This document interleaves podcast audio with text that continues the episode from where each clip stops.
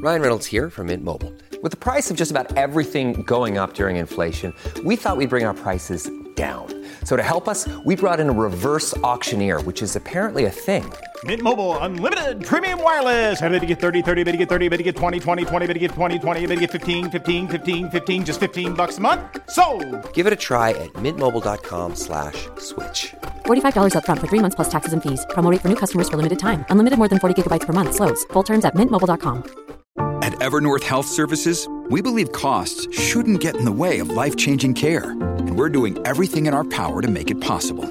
Behavioral health solutions that also keep your projections at their best? It's possible. Pharmacy benefits that benefit your bottom line? It's possible.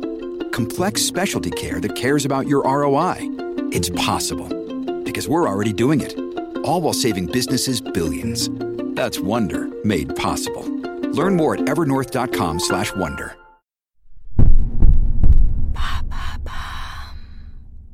What is speciesism? Thanks for asking. The assumed superiority of humans over all other animals is often unspoken. Without necessarily wishing any harm on animals, we take it for granted that we are more complex beings and therefore have greater moral rights. So much so that most of us are not even aware of the concept of speciesism, which is an increasingly complex ethical issue. Speciesism refers to discrimination based on species membership and is usually used to describe the assumption of human superiority. In the worst cases, it leads to the exploitation of animals. Some people condemn it as a massive form of bigotry, just like racism or sexism.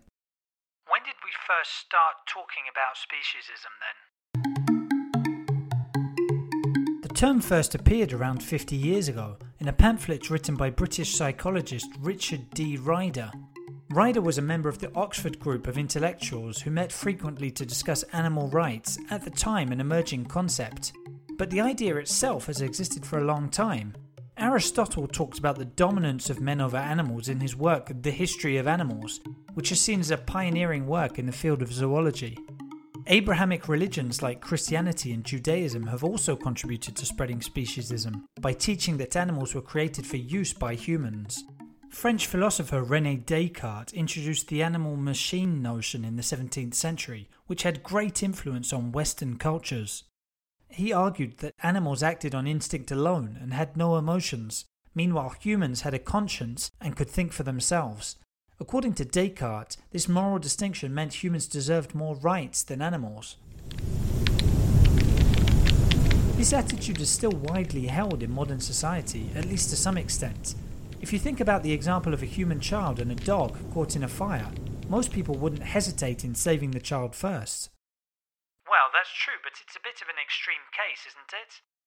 Descartes' ideas have equally been called into question. Darwin's theory of evolution began to blur the boundaries between man and animal. His works highlight the capacities of animals to adapt and evolve, proving they are capable of innovation, having emotions, and even having some form of self awareness. So, preaching human superiority over other species is somewhat contrary to biology and evolution. Australian philosopher Peter Singer is considered the founding father of anti speciesism. He popularized the theory in the 1970s with his book Animal Liberation. He compared speciesism to racism and sexism, saying that they all went against the very principle of equality.